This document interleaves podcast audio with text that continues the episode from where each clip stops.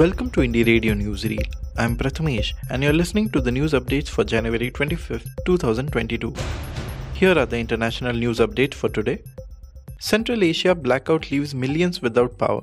Millions of people were left for hours without electricity on Tuesday when a huge power blackout hit cities in three Central Asian countries. Areas of Kyrgyzstan, Uzbekistan and Kazakhstan were affected when a shared power line was disconnected. It caused traffic jams, airport delays and other public transportation disruptions across these countries. The blackout happened in late morning, with power restored in most areas by early evening. The power grids of the three countries are interconnected and linked to Russia's network via a Soviet-built power line that runs through Kazakhstan. It is said that due to a significant emergency imbalance, there was a power surge and connection was cut, grid operator KEGOC said. 8 killed in crush at Africa Cup. At least 8 people have been killed and 38 injured in a crush outside an Africa Cup of Nations football match in Cameroon. Video showed screaming fans being crushed at an entry gate to the Paul Biya stadium in capital Yaoundé. Witnesses described chaotic scenes outside the ground as thousands of fans struggled to get access.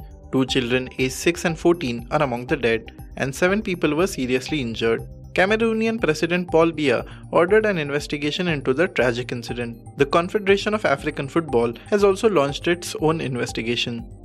James Webb Telescope reaches destination in space. After traveling nearly 1.5 million kilometers, NASA's James Webb Space Telescope arrived at its destination in space on Monday. The telescope fired its onboard thrusters at 2 p.m. Eastern Time for nearly 5 minutes to complete the final post-launch course correction to its trajectory. The telescope will orbit the Sun in line with Earth as it orbits L2, according to NASA. It was launched from Guiana Space Center in Kourou, French Guiana, on December 25, 2021, to probe structures and origins of the universe. 2 dead and more than 50 injured after earthquake in Haiti. More than 50 people were injured due to sequence of earthquakes that occurred on Monday in south of Haiti, and 2 others died, according to the Civil Protection Directorate. The 5.3 earthquake that struck Nippes has left 2 dead and 52 injured in the affected localities, said a partial count published by the institution. 191 houses were destroyed, 591 were damaged, and 834 families were affected by the tremor. Meanwhile, the seismological services recorded a score of aftershocks. The Prime Minister, Ariel Henry, regretted the events and noted that the victims had the government's support. COVID hits crucial Australian aid ship bound for tsunami-struck Tonga. A COVID outbreak has hit a crucial Australian relief ship which was bound for tsunami-stricken Tonga. Some 23 cases of COVID were recorded among the crew of the HMAS Adelaide, which left Australia on Friday. It comes as Tonga is desperately trying to prevent COVID from reaching its shores as more humanitarian aid begins arriving in the Pacific nation. Australian Defence Minister Peter Dutton has vowed not to put the Tongan population at risk. Now to the national news stories. Delhi's 8-year-old in ICU after being raped. Police have arrested 2 juveniles, aged 11 and 12, in connection with the rape of an 8-year-old girl who sustained serious injuries and is currently in ICU. The Delhi Commission for Women has sent a notice to the police seeking immediate action against the accused in the case.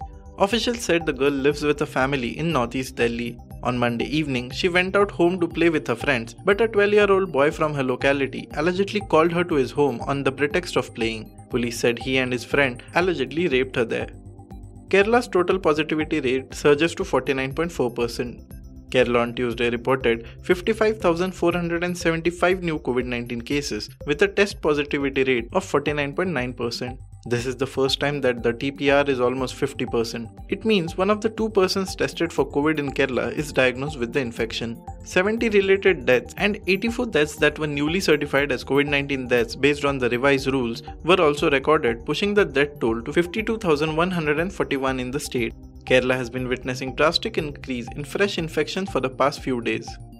939 police medals, including 189 for gallantry, awarded on Republic Day Eve. A total of 939 service medals, including 189 for gallantry, were announced by the Union Government on Tuesday for personnel of various central and state police forces on the eve of Republic Day. Late General Bipin Rawat is awarded Padma Vibhushan, while Congress leader Ghulam Nabi Azad got Padma Bhushan. The Union Home Ministry published a list containing names of personnel who have been decorated with the Police Medal for Gallantry, President's Police Medal for Distinguished Service, and Police Medal for Meritorious Service. Convoy of West Bengal minister who earlier survived bomb attack hit by a van. the convoy of West Bengal Minister Zakir Hossein, who survived a bomb attack in February 2021 ahead of the West Bengal Assembly elections, was hit by a pickup van in Murshidabad district on Tuesday. Even though the minister was travelling in another car and didn't suffer any injuries, at least 4 persons, including the driver of the pickup van, were injured in the accident. The TMC legislator from Jangipur and Murshidabad suffered serious injuries when a bomb exploded on a railway platform at Nimtita station in the district on February 17, 2021. Sri Lankan court orders the release of 56 Indian fishermen. A Sri Lankan court ordered the release of 56 Indian fishermen who were detained for allegedly fishing in the island nation's territorial waters on Tuesday, a verdict that sets free all the remaining Indian fisherfolk languishing in the country's jails. The court in northern Jaffna Peninsula ordered the release of the fishermen who were detained by the Sri Lankan Navy in mid-December in the seas south of Mannar. Both Sri Lankan officials and Indian diplomatic sources confirmed the release and noted that with Tuesday's release, there are no more Indian fishermen in the island nation's custody. Thank you for listening to Indie Radio Newsreel. For more news, audiobooks and podcasts, stay tuned to Indie Radio or log on to www.indiejournal.in. Also consider subscribing to listen to our premium shows.